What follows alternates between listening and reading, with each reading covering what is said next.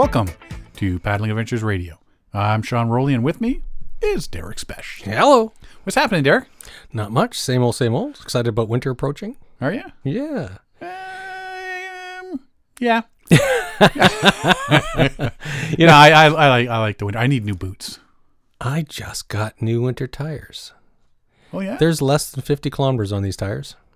I have two sets of winter tires I have to get rid of. Oh, yeah? For yeah, yeah, I got a couple. Sitting, well, Tracy's escaped my old Ranger. Yeah. They're you know, they're free to get rid of now, eh? I don't want to just get rid of them. Oh. I want to sell them Oh. because actually the escape uh, tires come with uh, rims. Ah, there you go. Uh, If I can get a hundred bucks, I'll get a hundred bucks, whatever. Anyway, speaking of winter, Yeah. I was just thinking there's a so this guy at work and, because I always chat about oh I'm doing this camping trip, I'm doing this hiking trip, I'm going to the mountains, I'm whatever, I'm building an igloo and I'm snowshoeing, I'm skiing, I love winter, right? He's like "Rah, rah, rah, rah, winter, winter. So I I shared a meme with him the other day. It's it's something along the lines of uh, what is it? Uh, if if you don't if you don't choose to find joy in snow or winter, you're still gonna have you're gonna have less joy in your life, but you're still gonna have the same amount of snow or winter, Yeah. right? So it's like you're you're you're not helping yourself out. Just hey, you're gonna experience winter. Yeah, might as Might well, as well enjoy, enjoy it. it. They say the majority of Americans hate winter. Why? I have no idea. Hmm. I saw that headline and I'm thinking, uh, yeah, I'm not going to read that. I just swinging through some headlines and said, the poll shows that majority of Americans hate winter. Hmm. Okay. It must be the ones in Florida and California. it must be those people. They hate it. Yeah, That's why they moved there. exactly. Oh, yeah. You know what? It's. I know Alan Drummond is still uh, out there bopping around on his kayak. Yeah, a few people in the kayaks are still out there Good for him. because nothing's frozen down here yet. We've had a couple days of snow. It's the But weather's been weird. It, it warms yeah. up, then it cools down, and warms up. We're supposed to warm up next week, I hear. Well, I originally heard uh, a month or so ago, two months ago, maybe, uh, probably closer to two months, that it's supposed to be a horrible, rotten winter this year. It was me And that then- told you. It was an El, El Nino winter. Yeah, but no, now now they're saying it's it's going to be a well, it's going to be a milder winter now. But they can't just change their minds. They can, they can. Don't you be telling them what they can do and they can't do. They're weather people. Don't you be oppressing the weather people. Because what I had heard, so with an El Nino year, this has to do with El Niño! ocean surface temperatures and stuff like that. So there's going to be a like a drought in in the southern states, and with the way that the uh, jet streams go and yada yada yada, and uh, I'm yada yada yada. Is that an official term? Yeah. If I look it up in the weather station. Yada yada yada. Yada yada yada this weekend with chances of yada. Continue yada yada until this weekend.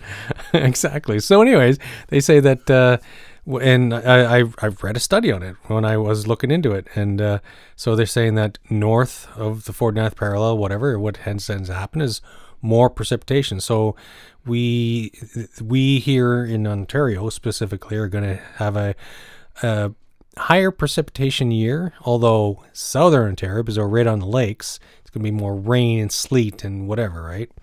But uh, away from the lakes, away from the, the lake effect, is going to be a lot of snow. There's a 50% chance of being weather this weekend and 50% chance of Yeah. not being weather this weekend. you might get wet, but on the other hand, you might Yeah. stay dry.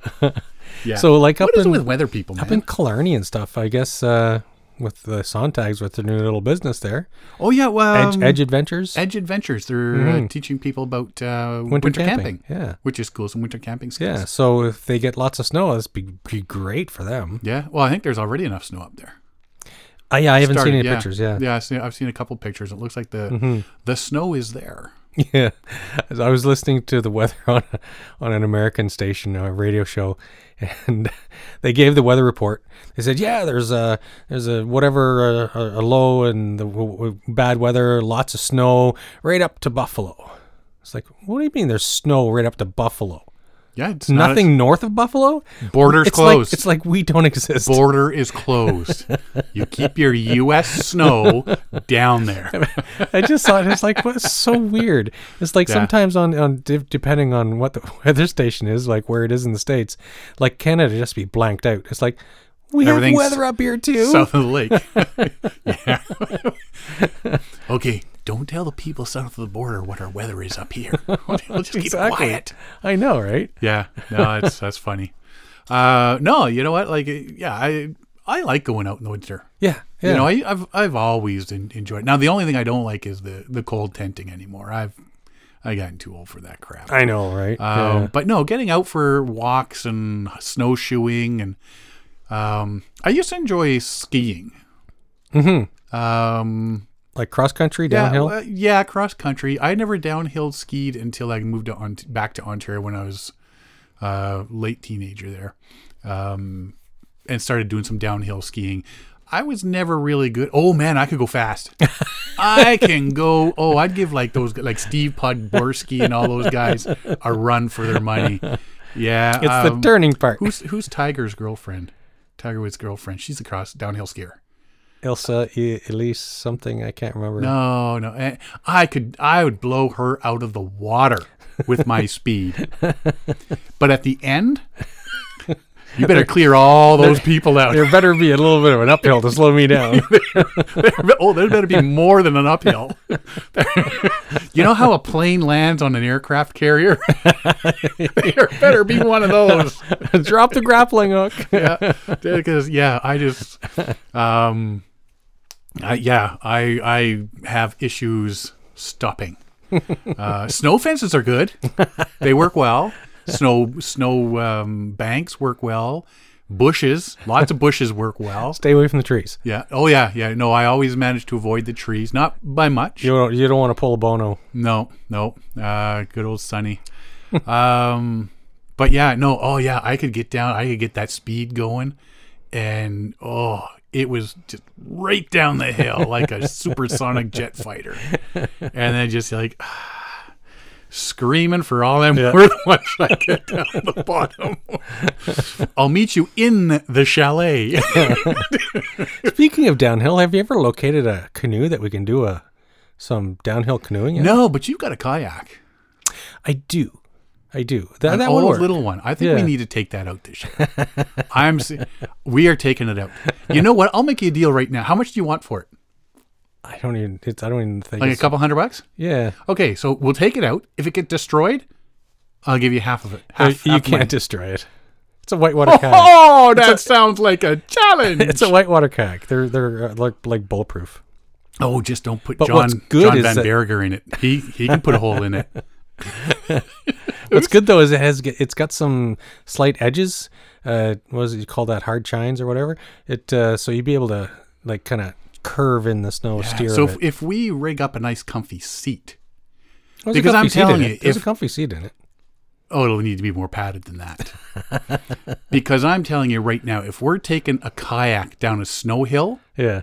there will be jumps. there will be jumps. There might be some tricks going on. Start with small hills. No, no. What's that term? They, oh yeah, go big or go home. yes. If you're not going to participate, Derek, then you will stay at the top of the hill in the car with your hot chocolate. It will be exciting. You have to wear a helmet for sure. yeah, yeah, yeah. Uh, yeah, Trees, jumps. oh, there won't be tree. Oh, well, there was Coffin Hill when we lived in Cold Lake, Alberta. Yeah. Yeah, my brother did a Coffin toboggan. Hill? Yeah, there was a hole. There was a massive hole at the bottom of it, like halfway down the hill. Yeah. So you jump the hole. Really? Yeah. And then you land on the other side on your toboggan and you keep on going down, unless you're my brother who veers into a giant tree and smashes his kneecap. Oh. Yeah. Anyways, I think we're way off topic now. No, we're talking about snow. We're talking about having fun in snow. and the weather. Uh, the weather, yeah. Um. Okay, so what are we talking? Well, let's let's go from snow Yes. To, to desert. desert. An update on Derek's monolith. Yes. So this is uh this is something, and so you found the uh, I I had found the inf- some information. I was you know you, you follow these things because Yeah. Curious. It's Now like, this is so this is I'll tell you right now. This monolith thing is really the only thing that's kept me going all week. it's not been a good week. It's so fascinating, actually. well, it, it was. It's it's The it's twists, the turns. It's like a soap opera. well, I've been guessing what's been going to go on with it. Yeah. And so far, I've been wrong the entire time Me too. because I sent you one of my theories, right? And then as I following today's stories, Yeah. I'm thinking, oh well, no, no, I'm just going to retract that theory. so, as we mentioned on last week's show, um, there was this uh, metal monolith they discovered. I figure it's been there since 2016 Yeah, in yeah. the Utah desert. A lot of people have now been coming to see this thing. Yeah. There's been pictures everywhere, and, and but Some of the pictures are amazing. Oh yeah, well, people are going at in the evenings and they're bringing strobes and Yeah, drones and all these lights and mm-hmm. and whatnot to take all these really cool photos and lining up the sun and the moon and all that sort of stuff. They're being very creative with it, which is really cool. And honestly, I, I like looking at all this because everything else that's going on, that's like dominating the news. All the poison. This is this, is this is really cool. Yeah. Right. It's interesting. It's not political. It's just it's it's like a fun read. Yeah. So this went in, or they found it November 18th. Correct. And 10 days later, it's gone. It disappeared. it disappeared. but they had witnesses. Nobody knew who installed it. No one knew who removed it. It could be a possible theft. It could be. Um, one evening, a photographer, Ross Bernards, he was visiting the monolith Friday, November 27th, when he said four men arrived as if out of nowhere to dismantle the sculpture. Mr. Bar- Bernards had driven six hours for the chance to oogle the. That's not how you spell oogle. They spell oogle. That's ogle. Ogle. Uh, because you know that's important. Uh, the sculpture and take a dramatic photo of it. And yeah, he had his lights and his drone. and he was looking at doing. It was pretty cool. So he got his photos and stuff like that of it. And then suddenly, around 8:40 p.m., men arrived, working in twos, with the unmistakable sense of purpose. They gave the monolith hard shoves, and it started to tilt towards the ground. Then they pushed it in the opposite direction, trying to uproot it. And one of the men, uh, Mr. Bernards was saying, said, "This is why you don't leave trash in the desert." So they're saying, well, apparently this is one of the people that said is big into the Yeah. leave no trace and what are these people doing putting this stuff here? It has no place here and and whatnot. Sculpture popped out, landed on the ground with a bang. Then the men broke it apart and ferried it off in a wheelbarrow. As they walked off with the pieces, one of them said, "Leave no trace." Leave no trace. So that's yeah. So he was busy watching this, but he had a buddy with him, mm-hmm. And his buddy took a couple of cell phone pics. Yeah. they're not really great pictures. No, but he was trying to hide the camera because they were they were afraid. What do these guys have guns? Are Yeah. they going to be violent if I take pictures of them? Are They're going to freak out. Yeah. So he didn't want to take pictures, but the other guy just kind of inobtrusively just kind of took, his- a couple hip, chuk- yeah, there you go. little shots from the hip, and said about 10 15 minutes to for them to knock it down and pull it out and haul it away uh, photos are blurry but they fascinate nonetheless there are images of several men working beneath the cover of darkness wearing gloves but not face masks standing above the fallen monolith turns out to be a hollow structure with an armature made of plywood mm-hmm. so plywood inside metal outside and the photographs are the only known images of the culprits who removed the sculpture. They may not have been the same people who installed it in the first place. And the only signs of presence was a triangular cut left in the rock and a triangular metal slab that likely served as the base, uh, the object's base. Mm-hmm. Dun dun dun. I know. And so was it uh, at first when it when it was first went missing? Some people kind of a lot of people were kind of irked that somebody just come and rip it out. It shouldn't have been there in the first place, but why would you come and destroy it? Yeah. Anyways, uh, Bureau of Land Management they uh, they kind of made jokes about it at first. Saying aliens and Yeah, and they had made a couple hashtag jokes on Instagram or on Twitter, and but then they they seem to change track. I don't know if somebody talked to them or whatever, but so now they're starting to investigate it as a uh, vandalism and theft. hmm So they're looking into it officially now, Yeah. into the taking away of the monolith, even though it wasn't supposed to be there in the first place. but still, why? But it was still pretty cool though. and was like I pretty say, cool. I I'm sort of hi tossed up where yeah, you know what? What are you doing there? Like why why was it there since 2006? Mm-hmm. Yeah. And why did it take people so long to find it? yeah, I know, right? Because it's not far from a road. yeah, like Right? it's a So, quick like- walk in from ro- Yeah. from the road. It's like half a kilometer. You park and walk in. They did say, however, that since like all around, like you saw that it was nice when they 1st found it. Now there's like people urinated Mm-hmm. There's- and garbage and Yeah, there's a lot of foot traffic and a lot yeah. of damage. It's like really like Mhm. anyway. I wanted to go see it. So it is gone. Yes, But is- wait. but wait, is it gone? But wait, a monolith. Derek's monolith update number two. yes. A monolith similar to the one that vanished in Utah has been found in Romania. A new three sided metal monolith mysteriously appeared on a hill in northeastern Romania last week. The object appeared to be about 2.8 meters tall and was roughly the same shape as the one in Utah. Now you're thinking, okay, so and then as we're talking theories, I'm thinking, ooh, maybe this is well, The I'm going to same put this one. one. here, and then it disappeared, and then they Showed up somewhere showed it up somewhere else, or this one disappears, and then the other one will shows up, then that one will disappear, and another one will show up. Or one of the other theories floating around is this is going to be some sort of marketing campaign oh yeah, I never for something else, right? Yeah. So, ooh, this is going to be really cool. Yeah. Um, the new monolith was spotted on November 26th. It disappeared on the 29th. So, it immediately prompted speculation about a potential link to the one in Utah. Yeah. However, the objects were not identical. Not by a long shot. The one, the one in Romania was put up before the one in Utah was taken down. Yeah, so they're both up Right. at the same time. At So one, they were at, at one, point, point, for yeah. like a day or something like that. They Yeah. were both up at the same time. Um, images and video posted by Romanian news outlets show the monolith was covered in squiggles and loops, unlike the unadorned surface of the monolith in Utah. So the one in Utah was like Yeah, it was perfect, pristine, you mirror know, it- polished. It'd be like you can't find the door on that cliff, sort of. yeah, thing, right? exactly. This one, not so. um, the Utah monolith was held together by rivets and embedded in a slot in the stone.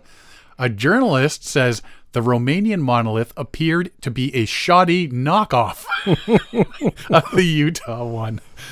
The un- an unidentified person, apparently a bad local welder, made it. He says, and it disappeared overnight as quietly as it was erected last week. Now all that remains is just a small hole covered by rocky soil. Local police say they are looking into the structure, which was built illegally and placed on a protected archaeological area, Yes. which is the big no-no. Yeah, it's like, what are you doing? No one has confessed to the copycat monolith or the bad welding job as of yet. that, that's the part I like. Yeah. It's like, yeah, it's, yeah, it's an awesome thing, but yeah, maybe you should give up your day job if that's welding's your day job. Yeah. So now think about this. This here has really grabbed the world's attention, this monolith. And I don't want to encourage this anybody because I thought about, hey, I should build a monolith. But I my concern bigger. my concern now is uh do you know how you drive up the highway 11 or anywhere's heading up north and there's friggin' inukshuks Everywhere. everywhere. You go to a nice place out in the middle of Algonquin Park or middle of Killarney and you paddle by a cliff and it's like somebody's building nookshucks up on that cliff. Somebody hauled a monolith all the way in here. So I hopefully we don't end up with like hundreds of thousands of monoliths all over the planet just kind of polluting everything up, right? No, this is something a bit different. Now, my thing would be, it would be cool, but it wouldn't be cool. Yeah. Like all of a sudden, boom, there's one sitting in the middle of Stonehenge or something like that. Because they, they do the whole calendar Yeah. thing, right? And if Yeah. you place it right, It, yeah. at the right angle and everything, it would actually be like a clock. yes, a right? seasonal a, sun- clock. a sundial sort of Yeah. thing, right? So there, I mean, yeah, it's pretty cool if if somebody were to be doing, and they still have no idea. And the people they thought were doing it, like that could have been like the artists. So yeah, They're all saying no. It's, Yeah. it's, it's not. So initially, the spokesperson for this artist who's dead, Yeah. she said, uh, "Oh, it looks like one of his works." But then she came back and says, "No, no, it's definitely not his work. It's not up to the right quality. It's not up to the right. Yeah. It doesn't have the same pedigree as the, this artist's work." Yeah. So somebody had taken his work and say, "Hey, I'm going to make something like what he does." Yeah. thing. And of course, there's all the the Banksy references and Yes. stuff like that. yes. So the monolith Banksy. yeah, Banksy. So and then there's the knockoff over in Romania. the bad welding. eh, eh, you gotta you gotta give them uh, an A for effort. Yeah. so yeah, so now I want to build one. Maybe I'll Yeah. build one in my backyard. Yeah, just put it somewhere. Just start laying them everywhere. oh yeah. I was I was kind of hoping to be like one of those, like I say, the beer fridges that when you say the right word, it opens. it opens up, yeah. well, that's the Olympic. Was it the Olympics that did that? If you put your your Canadian passport in, it would open the fridge. Yes. Yeah. And then oh, so then everybody be around it waiting for a Canadian to show up. Yeah, yeah. And you'd put it in, it'd open the fridge and it'd be filled with was it Molson I think it was Molson Canadian. Was it Molson Canadian think beer so. was in there, so it was like, grabbing oh, beer yeah, and Canadian. Yeah. Some yeah, the commercials. yeah. So yeah, so that's kind of cool. beer would be warm by now if it was in the monolith. Yes, exactly. Uh, next on the old agenda, Klamath River Dam removal. ah, yes. And so this is a growing trend over the last decade or so. Yeah, yeah. There's been a lot. It started out. I mean, how many years have they been fighting building dams Yeah. and you know being shot down? No, we're going to build it. We're going to build it. We're going to Mm-hmm. build it. And you know, like hydroelectric power Yeah. and stuff like that. You know, multiple ones on a river it affects water courses. It affects fish hatcheries or, or fish Boating. spawning and boating and so yeah. And like in a lot of these cases, like there's there's a few uh, where I live and it's uh, they've been taken down, but these were like built back in the day when you. Uh, when you, you know the you grind grain what are they called uh, Oh, the mills. the mills yeah. Yeah. so these all these local mills right so these uh, the mills when they're longer in service like they break down the dam and let the water f- flow free, Yeah. freely now right so and it's something that there's, there's so many of them back in the day because it's it's like any community would have like a dozen or so Oh, right and think of the log runs. yeah, exactly yeah Right? They had the log that they could they could dam up, mm-hmm. close the dam, let the water build, so they could float the logs down yeah and exactly release it down Shoots and- chutes and everything. Right? Yeah. So it's it's nice to see that they're reversing that trend and, and starting to clear out the defunct dams and and make wa- new water courses and improve boating and whitewater kayaking and so on, right? Yeah. So the the there's four dams on the Klamath River in South Oregon and Northern California. And this is the biggest dam removal project in American history. Oh yeah. And it's been back and forth, it's being held up, and it all came down to funding. Back in 2018, they said, "Yeah, it's going to be 3 years we're going to start breaking it." And then it got held up because somebody was saying, "Well, you know what? You guys say you're going to you got this much money. I don't think you're covering yourself in case there's overruns on bills and pricing and all that sort of stuff."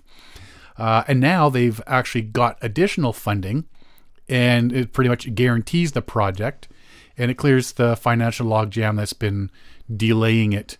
Uh, it's also known as the world's most ambitious salmon habitat restoration program. Oh. Because yeah, the the Klamath River used to be a massive salmon river. Uh, there's a couple of indigenous tribes on there that that would be a main um, fishing area for them. So the four dams were built between 1908 and 1962, and they weren't designed for flood control or irrigation yet. I know the, the farmers that are there do use it for rely on the water for irrigation and stuff.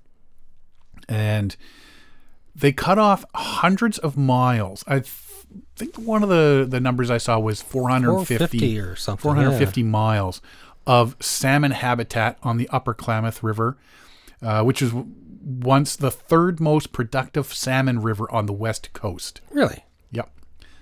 Toxic algae grows in the reservoirs behind the dams, and we've talked about that on in Algonquin Park.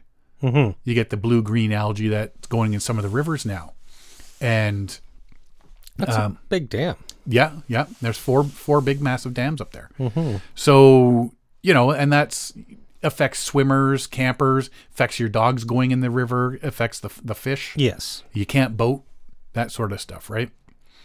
Um, it makes it hazardous. So removing the dams would be an absolute fantastic thing for recreational users, for anglers as much as for boaters. Yep. The lower Klamath um, in they call it what uh, Happy Camp, California, below Happy Camp, California, supports a vibrant rafting industry. Okay, so there's there's already boating there, and there's a 35 mile stretch above, which is one of the best multi-day floats in the West for for families. So you So- got the below the dams and above the dams. Yeah. So if it's if it's a float, then the removal of the dam shouldn't affect that area. Shouldn't affect that area. It'll add maybe add more. It's At the, the- beginning, it'll add more. I think. The headwater at the Yeah. dam will be changed, yeah. but there's the water that flows into the headwater of the dam. That that head that flow should remain the same. Yeah. Uh, dam removal will restore flows to class three and four canyons that have rarely been run since the dams went in. Oh. So since 1908, Mm-hmm. like no one's People been able to. to run those back in the day. apparently, back in the day, I don't know, wouldn't be me. Uh, the most, and of course, the most profound benefit, if fishery scientists are right, would be the return of the river, river's salmon runs, and the the removal of the the dams is the first step in in restoring all this area and the the history, right? However, they say, um, paradoxically, that the process will further stress the fish populations to begin with, to begin with, and then Right. they'll stabilize. as some 30 million cubic yards of sediment trapped behind the dams Yes. flushes downstream. Silt, sand, gravel. Eventually, it'll provide new breeding habitat for uh, returning salmon and steelhead. Uh, but first, it'll be quite turbid, right? So, dam removal critics, the people are saying, don't do this because, you know, uh, it could take decades to clear all this sediment and everything like that. But they did this. There was a 108 foot high dam on the Elwha River in Washington's Olympic Peninsula. 2012, they took it away. And again, people are saying, oh, it's going to be years and years and years. Sediment from the reservoir added miles of beach to the river's delta, and spawning salmon were spotted upstream of the dam's site weeks after demolition, hmm. not years. And since then, more than 1,700 dams have been dismantled all over the United States. Seventeen hundred. 1,700. It's a Big number. If the Klamath River project goes forward, it's going to be the biggest, uh, the largest one so far. To be removed. Yeah.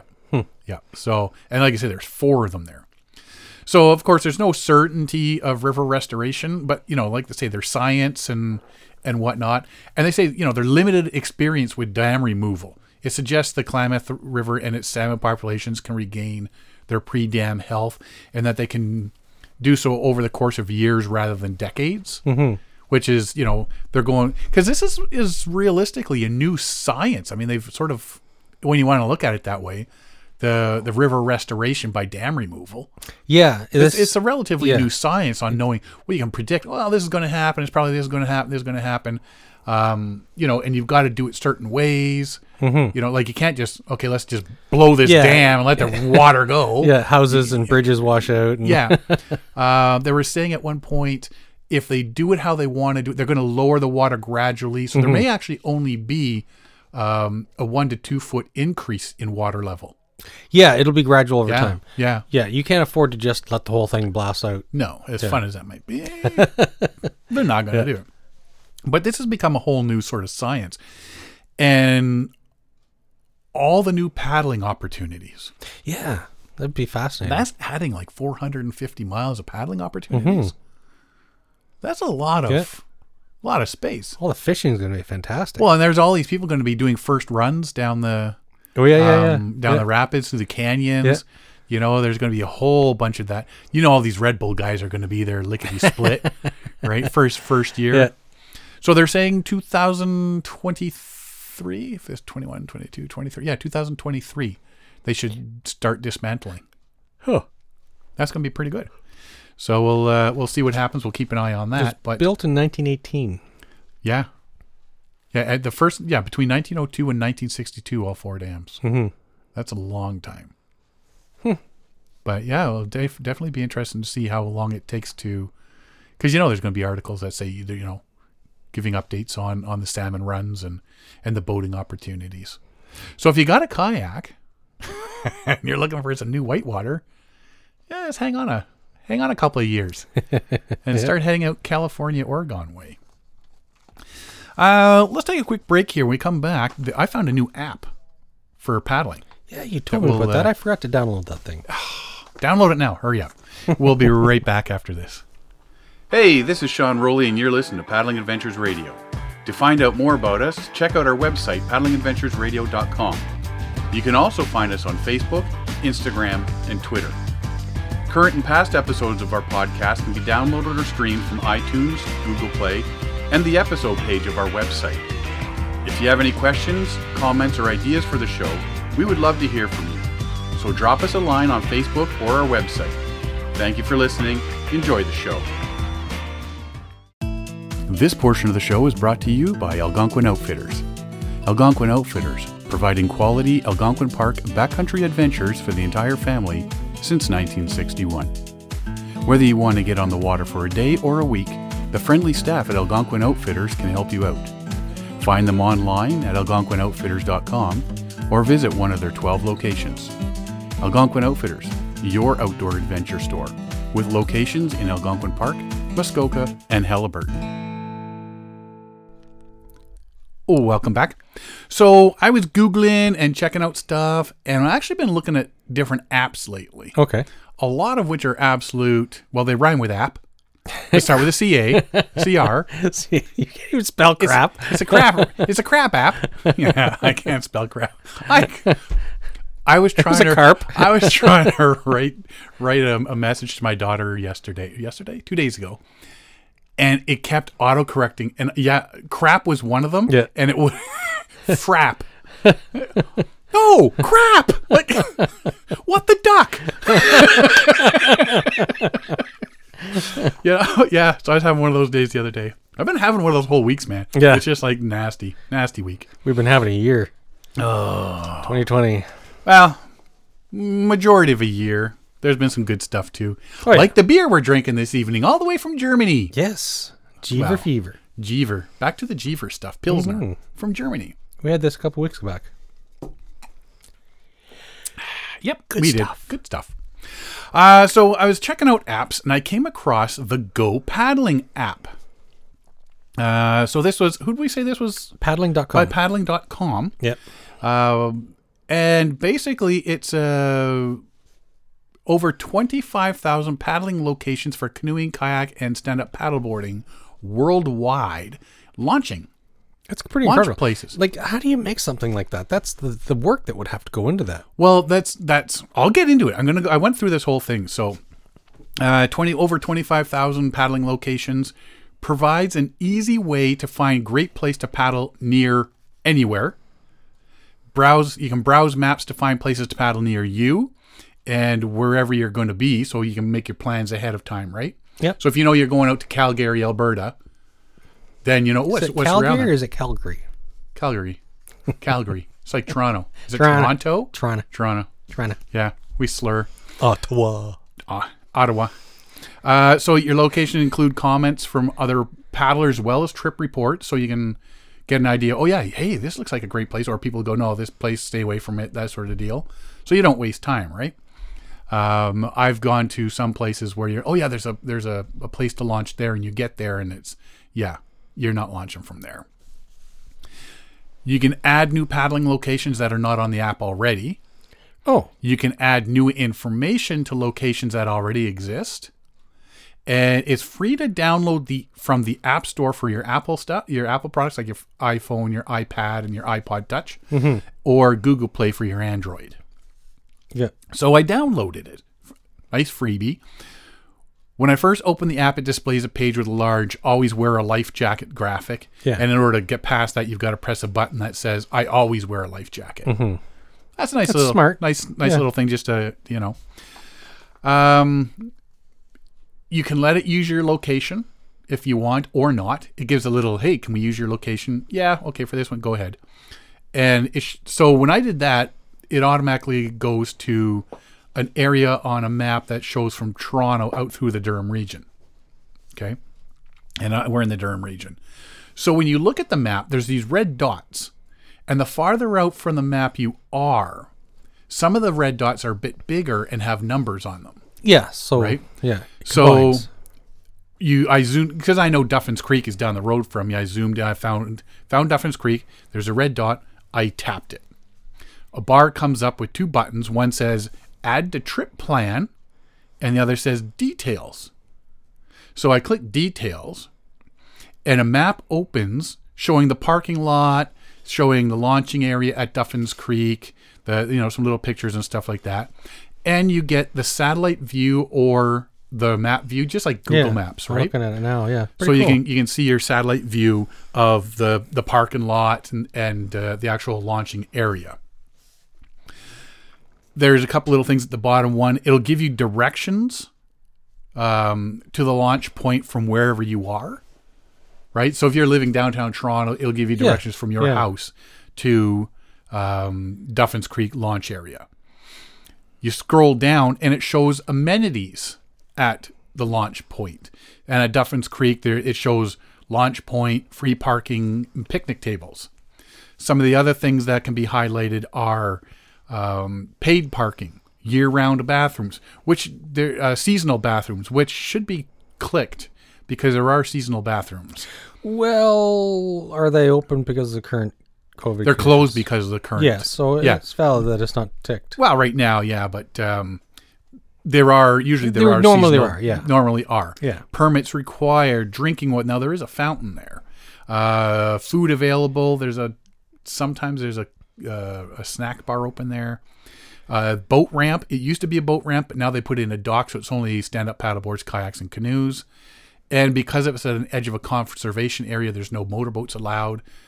Uh, there's no it says can you have campsites you can have picnic shelters you can have ha- what other hazards are there so there's some of the am- amenities that you can find at, at whatever launch place you're And you can at. edit the amenities too. and you can edit them yep um, you scroll down and you you're able to add or and read any comments. So if you go out from one of these launch launch places and you know it, it's absolutely horrible or they've drained it or you find some hazard or you find you know it's you you absolutely one of the best launch places you've ever come across you can add that comment Yeah. See, some people have commented on this one for Duffins Creek. yeah somebody actually put a, a link to watch this video that i took of paddling in the area Oh yeah, I see that. right Dan so that. Yeah, good old Dan. Is that Dan C? uh, so yeah, you can click that and go to this video and watch what the what the area looks like paddling and decide whether you want to go. Scroll right to the bo- uh, further down, and there's GPS coordinates, so you can plug that into Whatever. whatever. Yeah. Uh, at the very bottom is report an issue option if there's a problem with any of the info at the location, that sort of thing. Under the map picture is a full map option, so you can hit that to get back to your main map. So if that's not the place you want to go, go back to the main map and find another, Another location, location, to, yeah. to to launch from. Um, and you can share the details of the of the like the listing as well. Yeah, yeah. So it is pretty cool uh, when you start going. So other options that come on this app, other things. Now that's just the basic find a spot. Here's what it looks like. Here's Yeah, the information yeah. about that, and then go back out. You can zoom in. You can zoom way out, so you can see you know everyone within like hundreds of miles all over Ontario, Canada, North America. Mm-hmm. Right. So that's how to your original questions. How how much work did they put into it? Yeah. It's really user based. Yeah. So users end- put in their Yeah. they add their own launch points. Yeah. So I mean, yeah, if you want to launch at um, that spot at at um, uh, Duffins Creek there, right at the end Yeah. at Ajax Rotary Park, but realistically, there's a lot of people that park farther up at Church Street and the 401. And they go fishing there. That's where a lot of fisher Oh, okay, like the yeah, yeah. anglers hang out. They're going salmon fishing and all that stuff up there. You can park there, and realistically, you could launch from there and either go farther north Yeah. uh, uh, or head all the way back down to Lake Ontario. But then you've got to come all the way back up. but it is a it's an easy Yeah. launch from under the 401 right there, right? So you could you could add that as a an extra launch point, that sort of thing. So yeah, it's, it's all user user driven at the end of the day. They just here here's the app, like populate it, people. You know, help each other out. Yeah. Um, so that's just the main main thingy there when you first open it. Uh, other things there, you can search for locations by zooming in and out of the map, just like Google Maps. You can search for locations, um, like cities, and so if you know, like I say, you're going to, to Calgary, you're going to Edmonton, you're going to um, Halifax, you know, you can search those cities, and boom, it'll show that city, and all around different launch locations. And of course, you can zoom in and out from there.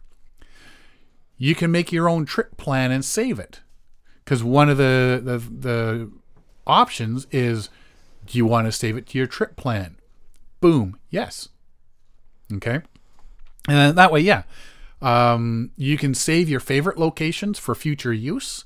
So you can have your your your lists, and then you just click that. Say, oh yeah, this is the one I want to find out where that was. I've I've launched from there before. Click it, and you know share it with somebody saying, yeah, this is the one you want right there. You you can make an account. I'm not sure. I never got into that part of it. Um, making your account. Ask for your username, first last name, your email address, that sort of thing. And I'm I'm thinking that's what you need if you want to start adding comments and stuff, because people put their in the comments that that shows a name for them. I gotta think that'd be their username. Um, and you can switch between kilometers and miles.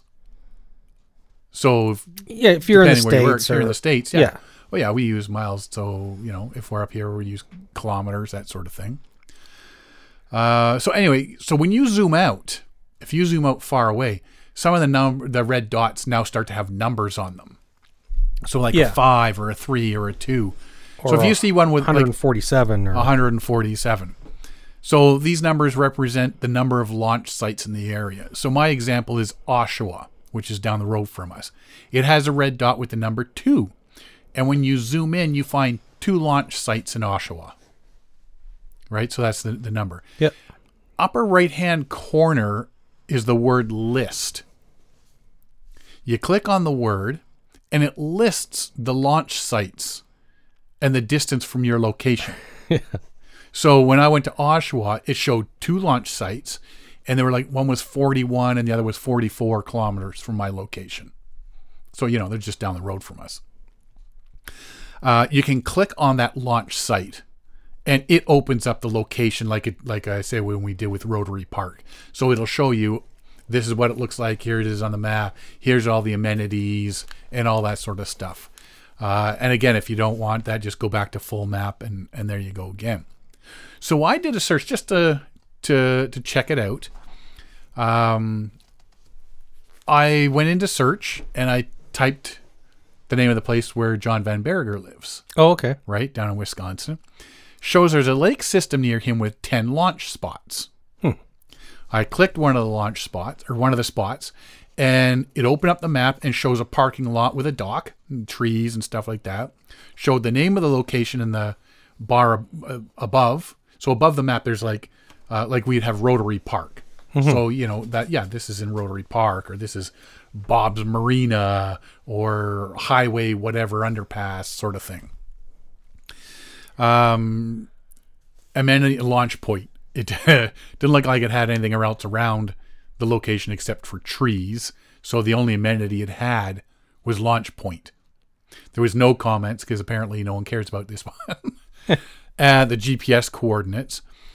And I clicked directions and it opened up Google Maps and mapped the route from my house, 840 something kilometers, Yeah. to uh, this this dock where I can launch my canoe, my kayak, my stand up paddleboard. It's pretty cool. It is. I'm looking at uh, right now. I've searched my uh, hometown, Hampton, New Brunswick, and I'm looking at launch sites around Rothesay and Quispam Quispamsis, and that. That's pretty cool. Yeah. I'm looking forward to using this next year. Nauwigewauk. Um, so yeah, go to um, the App Store or Google Play and look for the Go Paddling app. It's pretty cool. It is. It's a lot of information there, and like I said, you can zoom in and see the pictures of what it looks like and whether there's park. Because there's nothing like, oh yeah, well I can go to that launch my canoe from there, but I can't park my car anywhere, or I'm going to have to drop my canoe off and then park on the other side of a highway or something like that. Or you get there and they go, oh yeah, we charge ten bucks to to launch, and you're like, oh, are you are you kidding? And uh, that sort of thing. So thing. now you won't be surprised. No, but and yeah, if you do use it, uh, like I say, it's it's user driven. Yep. So feel free to add your your comments. If Feel free, or if you know other places that you can launch from, add them in, and help it grow. Because uh, you know everybody needs to needs to know when we were doing the Trent Severn this year. Mhm. There was a couple spots that we said, where can we we launch from if we have to skip this area? There you and we weren't too Yeah. sure. And we somebody told us a, of a place.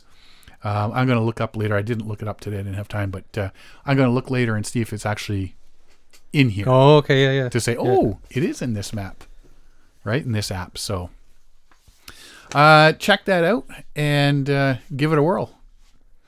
Huh. Uh, what else do we got? Uh, a couple things. Only a couple things. I'm still hooked on the app. Are you still hooked on the app? It's pretty cool, eh? Yeah. But yeah, it's it's pretty neat. All right. Well, Derek, well, Derek's playing with them, the app. Sorry.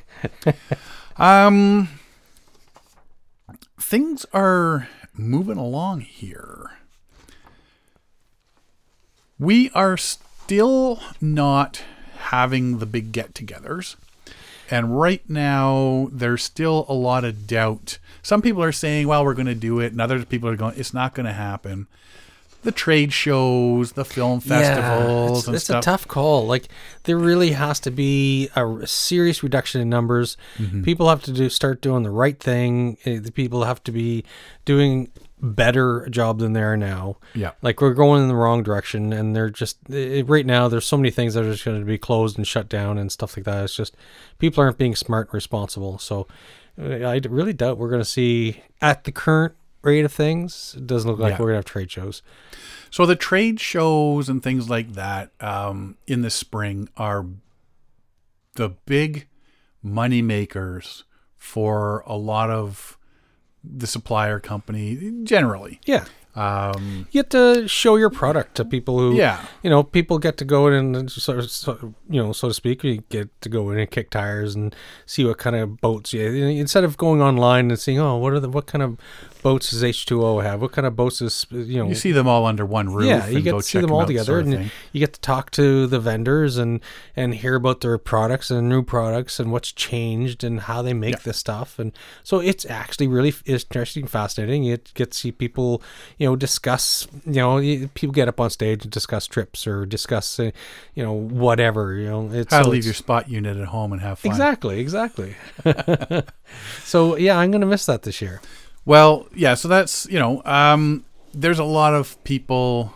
I mean, a lot of the the supply like canoe companies and stuff like that definitely made up for it afterwards because there's a lot of people this year, as we talked about previous shows, that have gone to the back country, so have purchased a lot of new canoes, kayaks, Yeah. stand up paddleboards. So People who are out of work and pe- there's nothing to do with everything's locked down. It's like, oh, I'm gonna go camping. Yeah. But then there's people like our buddy John Van Berriger, who has his nonprofit called The Outdoor Kind.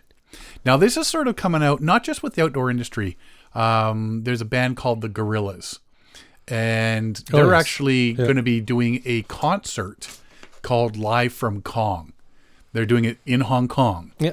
Um, but basically, you go online, you buy a ticket, and then they send you um, coupon code, whatever, that on a certain day you type that in, and you can watch the concert from the comfort of your own home. Cool. Right? That's neat. so you're not paying a hundred. I hope, hopefully it's not 150. I think it's like 15, 12, 15 bucks, something It's like a- that. yeah, it's a token As amount. opposed to spending pay- 80 to yeah. Mm-hmm. 100 bucks for a ticket. You're you're spending that little bit to sit at Yeah. home and watch. you don't have the in-person face-on Yeah. experience, but Yeah. it's it's better than nothing. It is, and I think a lot of things are going that way. Mm-hmm. So, um, John Van Berriger uh, the Outdoor Kind. They do uh, the Outdoor Kind sells um, the stickers, the shirts, and stuff like that. Yeah. and they use the monies raised to help support North American first responders, uh, like the ones that come out and help you in the on the water in case of emergency Exactly, and something goes yep. wrong. Uh, and they supply educational materials to help outdoor enthusiasts avert problems before they happen, that sort of, or before they start, that sort of thing. Uh, so all the so he relies on the trade shows to make that money. That is the big portion. We talked about that way back in the day. They didn't know if this was they they were going to remain open this year or not because that big money income, and they don't they don't keep any of the money. That's the whole thing too, right? Yeah, it's not a profit. So it's it's all that money goes back out. So they didn't know if there was going to be any money to send to send out yeah. this year. So he did this thing. One of his um, uh, presentations he did was this outdoor photo show. Oh yes. Right? Yeah. Uh, you know, so yeah, this is this big talk because he used to be big into the the photo. Well, he's still into the photography and that. Yeah. Uh, he's been all over the world doing photos and stuff and, yeah. and everything. So he's taken that presentation and he's going to do exactly what I just said with uh, the the video. Um, Wednesday, December sixteenth, at eight p.m. Eastern time in Canada and the U.S they're going to he's going to be putting on an interactive presentation. It's going to they ask for a minimum four dollars per person to join in, and um, it says yeah, additional donations will allow us to do even more educational safety outreach in the coming year. So you go onto the website and you complete your regist- your transaction, your registration, that sort of thing. You'll be taken to a private page on our website and give you an unlisted web address of the presentation Yeah. you bookmark it, add it to your calendar, um, and then that night you can go on on the the sixteenth. You can go and and a live presentation, and it'll be of the the, the photography and everything that he's done. Um, and if you can't make it for the live presentation, you'll have access to a recording of the presentation uh, until December twenty third. Well, that's good. Yeah. Presentation raises funds for the Outdoor Kind, which conducts educational outreach to make your time outdoors safer, more enjoyable. And we're going to post this link on our Facebook page as well. Uh, so if you go to the outdoorkind.org backslash outdoors dash photos backslash and that's the link that you'll be able to get to that. Like I say, we'll we'll put this link on our, our Yeah. website Yep. as well. The Theoutdoorkind.org backslash outdoors dash photos uh, will get you to there. Uh, like I say, four bucks, and you get to see a, a presentation of all these really cool photos. Yeah. It's a great idea. And uh, you know what? That's that's the way I think a lot of places are going to go now with with trying to raise their money. exactly. Yeah. Um, and something like this, like I say, a nonprofit that goes towards safety education and helping first responders. That's a that's a pretty good one. Even I've got one of his shirts and some of his stickers, and I actually paid for them. and the other thing, now we've talked about this before. We absolutely luck of the Irish because it was close to St. Patty's Day. Was it the week? uh, It was a Tuesday after St. Patty's Day um, the paddling film festival. We let we've hold it held it three years now, four years. yeah, I think four. So No, three. Three. We did it once, Once- in Whitby, it would and then twice, and twice at, at, uh, the um, drums and flats. Yeah. yeah.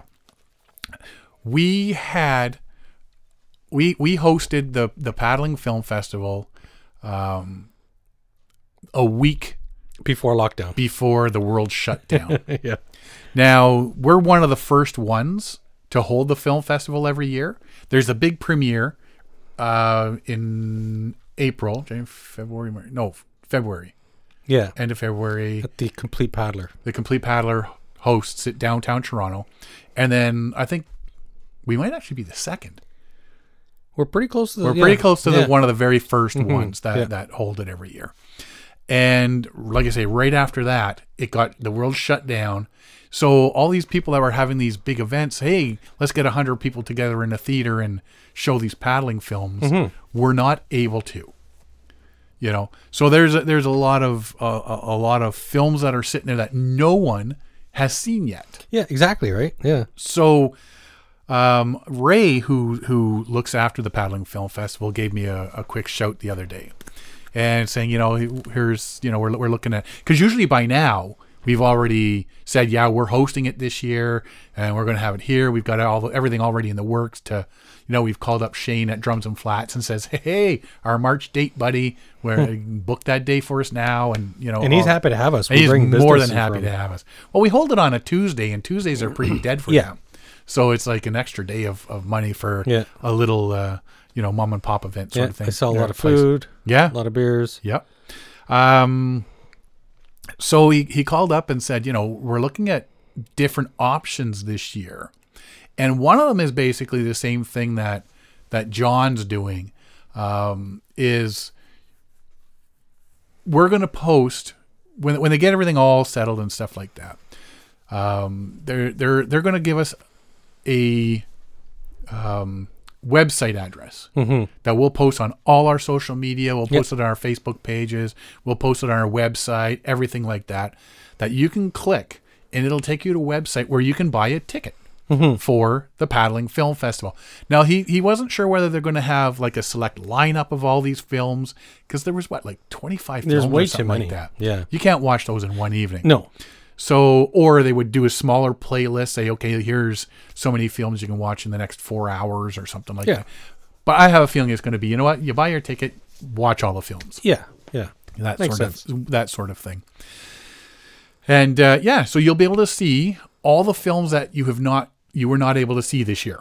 That was at the 2020 Film Festival Okay. right? Buy your ticket, you get the secret code, you go into that secret code, boom, bitty boom, and here's your list of films. Let's watch. And if that takes off and we are still come 2021 not allowed to have these massive mm-hmm. and I, I was talking to him and I said, I mean, we get like 90 people. Yeah. So I need to have cram 90 people into that Mm-hmm. that bar Yeah. and Um, that's not going to happen. and that's not going to happen if we're under restrictions. So he says, yeah, if we're still under those kind of restrictions, because there comes a point where if it's costing us this much to host the event, we need. And uh, we don't care. We've not made money. I think we made seventeen dollars last year. Yeah. Woohoo! Well, Uh, yeah. We, You know, we're not after, in it for the money. Yeah, we're not in it for the money. We're, we we we lay out the money firsthand, and then through ticket sales, we make that money back. As long as I break even, I'm Yeah. more than happy with that. Clearly, this is a hobby for us. Like doing the podcast. This is not about making money. Says the guy driving the Ferrari. yeah, you know what? It's definitely not worth the money, or not not for the money. Yeah. Um. So, and that's my conversation. It's been my conversation with him the last couple of years. Is as long as we make enough to cover it. So if they've got to charge this much, they've got to. You know, we we. If I don't get ninety people, We're, then that money's coming out of my pocket. Costing sort of us thing, money, Right? It's yeah. costing us money. Yeah. So if we can only have twenty people in an event, you're never going to make money on it. Yeah. that yeah, that, where where are those other Yeah. 60 people, 60, Yeah. 70 people? You know, that sort of thing. Huh. So he says, yeah, if we can't, if we're still under restrictions, then you know, and if, if this year works out right, and I think they want to talk, they're talking about doing it right at the beginning of the around Christmas, just after Christmas, For this 2020 to redo for, the to 2020. redo the 2020 that no Yeah. one no one can can see. And we had the com- the one comment um, uh, directed at us saying, "Hey, you guys held it.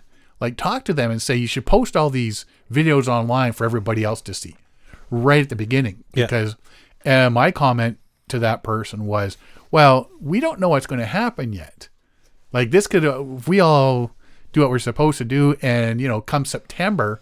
Everything's back to how it was then you got all these people from September till till January that can now that can now Yeah. run their events. Yeah. But people aren't going to go now because they've seen the films They- online, Oh, I've seen it. Don't. Yeah. right? So so and even Ray was saying we're so glad that we didn't post everything Yeah. because now people you know we can sort of cover some of our costs by having a virtual event. It's a great and idea. 2021 they'll do the same sort of thing if, if that's what it comes down to. So uh, as things progress, we will uh, keep on it and we'll let everybody know and um, throw links out there and uh, see if we can maybe get a couple of. I'll talk to Ray and see if we can't get a couple of free free codes to throw out to some of our listeners Yeah. so they can get in Yeah. there and and uh, some freebies that sort of thing. That'll be that'll be cool because there was definitely some really good films again this year yes. you know. Yeah. Um, and I I feel bad for all the filmmakers because they put all their work and, and time into making these films. So that brings up another question. Um, so when you talked to this guy from the uh, Paddling Film Fest, did he say, are they getting submissions? Are they uh, like, are people filming? Are people? I I, I got to think there are because there's been enough people out this year. yeah, and you, I, I was thinking that you know people are probably going to go a little bit more epic because it's like they got more time on their hands. It's like Yeah. okay, now I can Put more effort I into it. Put more effort into it. It's uh, you know I'm out of work. I'm out. There may be more people submitting yeah because yeah, they now they're sitting at home. Oh, I'll just edit this and take all that extra yeah extra time to edit it properly and Yeah. you know how I how I really want it and uh, be maybe a more um, higher quality yeah than what you would have given had you just had to quickly throw it together while trying to go to work. yeah. Where you're doing your normal day to day life. Yeah Going to the kids after school specials and yeah that sort of thing. Uh, so yeah, look forward to that, and uh, you know, like I say, as, as that happens, we'll we'll pass it on. Uh, again, we're going to put the link to John Van Berger's uh, uh, photo um, presentation for the outdoor kind up on our, our website, and I'll also put the Go Paddling app uh, a link to that, so you can uh, check that out as well. And if anybody is looking to um, get rid of a, an old used small kayak, not an 18 footer or something Yeah. like that, a little whitewater one or Something we like can that. run down a Something we can run We can down a have snow hill. Yeah. so we're, we're looking again this year. Nobody took us up on the offer last year know, I because I, know. think they thought we were just kidding.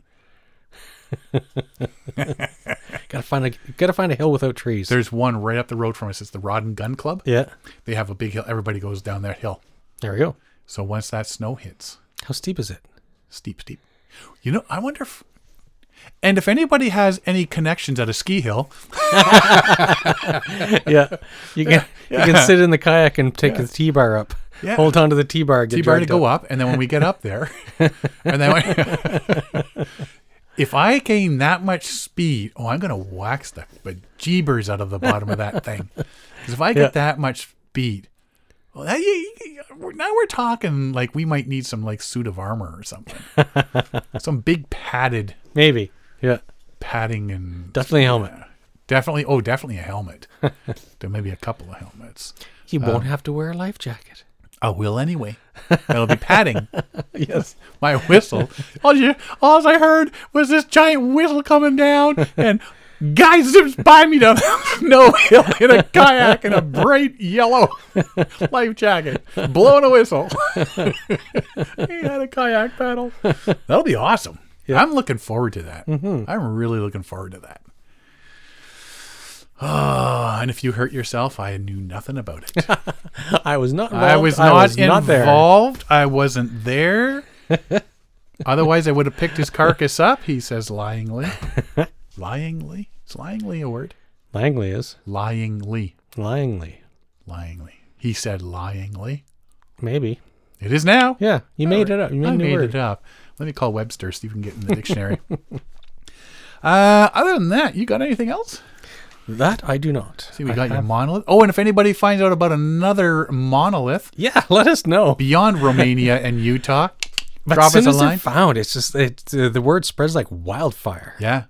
Yeah. Go to our Facebook page, Paddling Adventures Radio, and uh, drop us uh, a little message there, a little inbox, and let us know what you know. Yeah. This is awesome. Alrighty. Um, if you want to find out more about us, you can find us at paddlingadventuresradio.com. You can find us on Facebook, Instagram, and Twitter. Listen to us and download and stream on iTunes, Spotify, Player FM, and all your favorite podcast downloading sites. You can go to the episode page at Paddling Adventures Radio and listen or download. And if uh, you enjoy our podcast, please share it with your family and friends. And according to the Merriam Webster Dictionary, lyingly is an adverb. Dang it. I want to thank everybody for listening this week. I'm Sean Rowley. And I'm Derek Specht. We'll see you next time.